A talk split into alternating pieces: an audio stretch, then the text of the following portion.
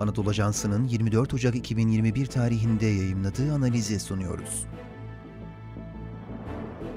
İran'da muhafazakarların ABD ile yeni dönemde siyasi kazanç hesapları.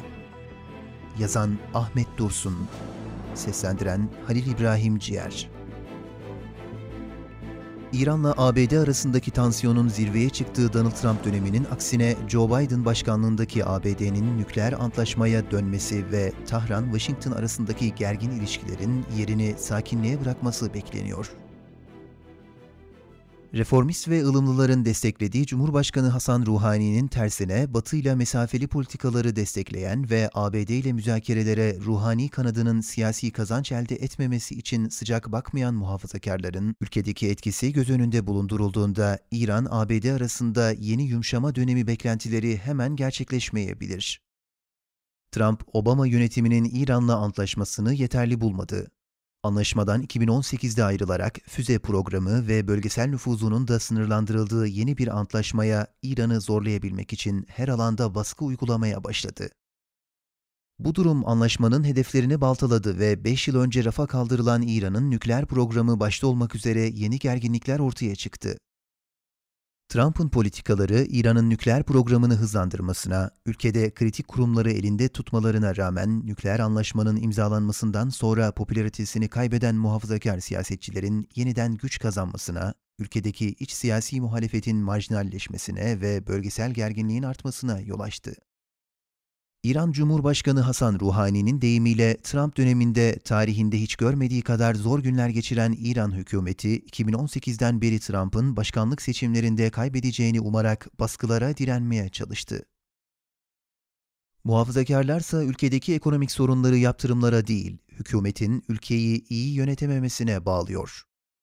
ABD'de göreve başlayan Biden'ın nükleer anlaşmaya dönmesini ve Trump döneminde başlatılan ağır ekonomik yaptırımlardan kurtulmayı ümit eden İran, Beyaz Saray'da yaşanan iktidar değişikliğinden en fazla fayda sağlayacağı düşünülen ülkelerin başında geliyor.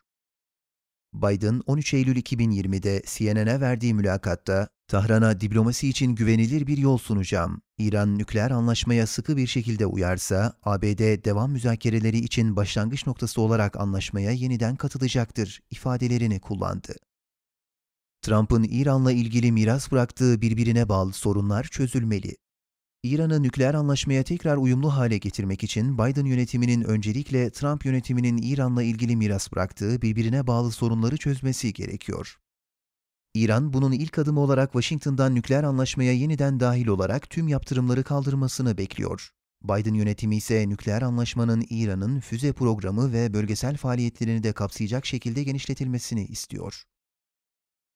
İran lideri Ayetullah Ali Hamenei başta olmak üzere Tahran'daki karar vericiler, İran'ın en başta gelen savunma doktrini olarak kabul edilen füze programıyla bölgedeki etkinliğinin azaltılmasına yol açacak konuların müzakere edilmesine şiddetle karşı çıkıyor.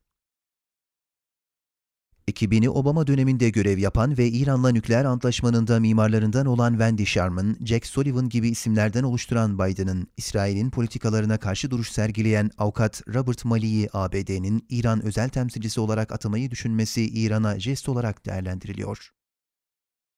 Ruhani'nin danışmanı Hüsamettin Aşina, Mali'nin söz konusu makam için düşünülmesini, ihtilafların çözülmesi adına etkili bir yaklaşım için net bir mesaj taşıyor ifadeleriyle değerlendirdi.